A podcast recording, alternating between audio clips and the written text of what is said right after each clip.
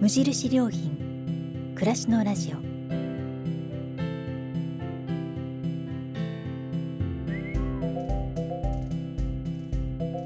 無印良品が今気になっていること。伝えたいことを声でお届けする暮らしのラジオ。読む言葉と聞く言葉ではまた印象が違うもの。語られる言葉からいろいろなことを想像する。そんなひとときをお届けします。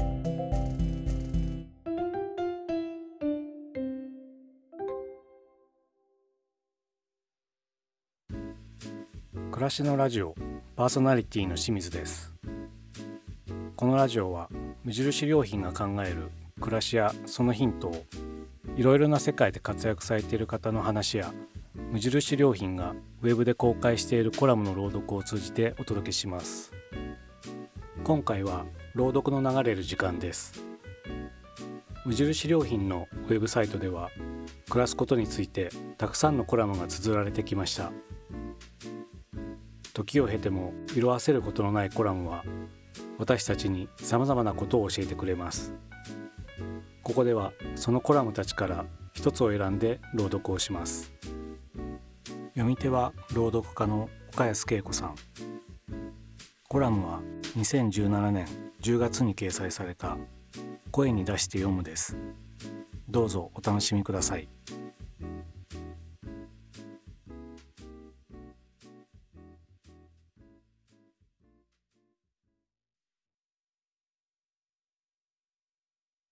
声に出して読む。驚き桃の木山椒の木。結構毛だらけ猫灰だらけ。敵も去るものひっかくもの。調子合わせや語呂合わせを楽しむ付け足し言葉です。こうした言葉をいつの間にか覚えていて何かの折に口をついて出るのはおそらく声として発せられたものを耳で覚えそれが体に染み込んでいるから。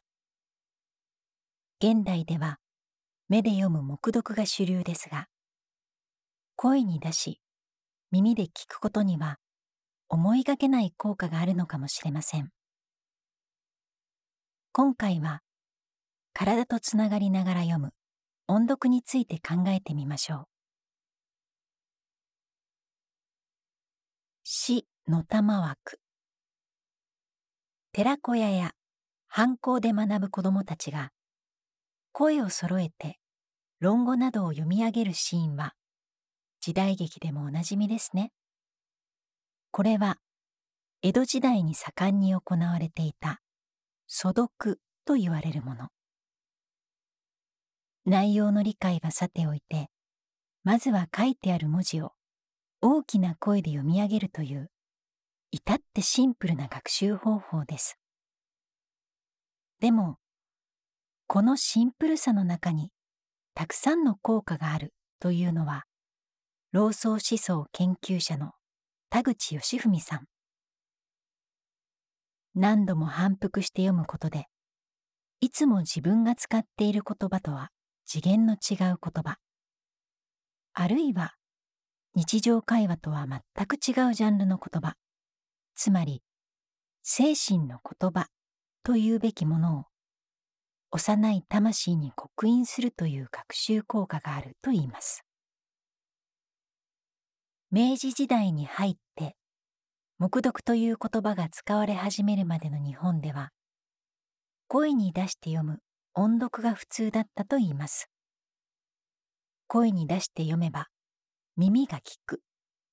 つまり目だけではなく耳を使って読むことが書物の読み方だったのです。聡明の聡の字の中には耳という字が含まれているように聡はよく聞くこと明はよく読みよく見ることを指し聡明な人間を育てるためには声に出して読み自分の声を耳で聞く音読が良い訓練にもなったというわけです。意味の理解や解釈に重きを置く現代の教育では素読はもちろん音読や覚えた文章などを口に出して唱える暗唱をする機会もほとんどなくなりました。その背景には受験勉強の暗記と混同されたという事情もあったようですが声に出して読みたい日本語シリーズの著者斉藤隆さんは暗唱はさまつな知識の暗記とは全く異なる文化的栄意であると断言します。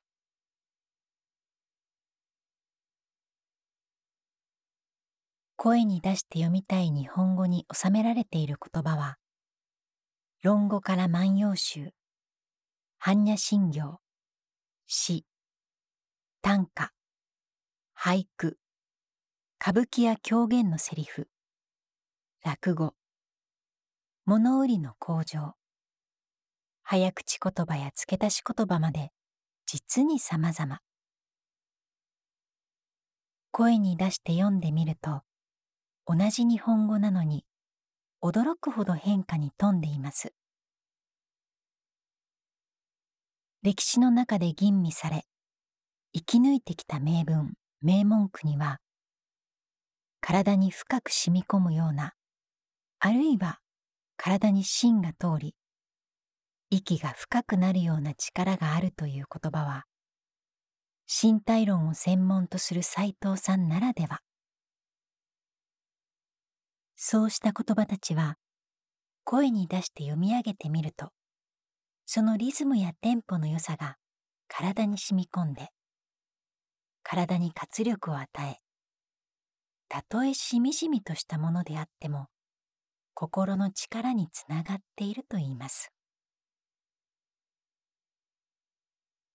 日本の伝統的な文化の柱として腰原文化と息の文化の二つを挙げる斎藤さんはかつては腰を据えて腹を決めた力強さが日本の生活や文化の隅々にまで行き渡っていた。腰や腹を中心として自分の存在感を確かに感じる身体文化が存在していたといいます。そしてこの腰原文化は息の文化と深く結びついていて深く息を吸い朗々と声を出す息の文化が体の中心に息の道を作る。体全体に息を通し美しい響きを持った日本語を体全体で味わうことは一つの重要な身体文化の柱であったとも。暗唱や老唱がそうした身体文化の土台になっていたのです。目で読むだけの目読では決して得られない体との一体感なのかもしれません。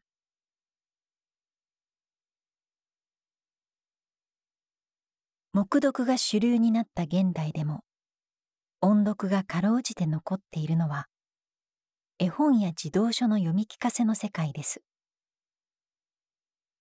何度も読んでもらっているうちにまだ文字の読めない子供が一緒に声を出してお話をたどるようになったり大人の方もいつの間にかそれを暗唱できるまでになっていたり幸せな体験を通して体に染み込んだ言葉たちは親子共通の宝物になり家族の歴史とも重なっていくのでしょう。そう考えると子供が自分で読めるようになったからといって読み聞かせの時間を全くなくしてしまうのはちょっともったいない気もします。名文や名文句が散りばめられた大人の本を少しずつ差し込み声に出して読みながら親子で楽しむ時間へ。それは子供のためだけでなく大人にとっても忙しい日常をリセットする豊かな時間になるでしょう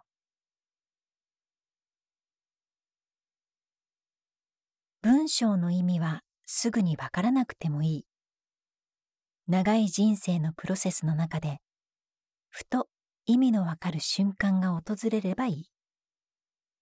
こうしたゆったりした構えが文化としての日本語を豊かにする。声に出して読みたい日本語の中で、斎藤隆さんはこんな風に記しています。すべてのことにおいて、早急に結果を求められる時代。本を読むことも、知識として吸収し、どこかで吐き出すということにのみ重点が置かれているような気もします。楽しいから読む。楽しいからそらんじるまで読む。そんな読書の原点を思い出すためにも、たまには声に出して読んでみませんか？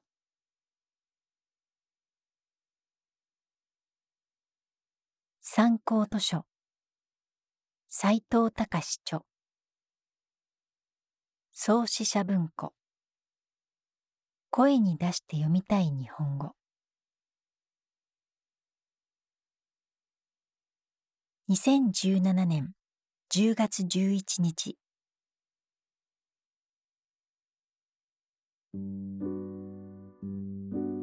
お届けしたコラムは無印良品のウェブでもご覧いただけます。それではまたお会いしましょう。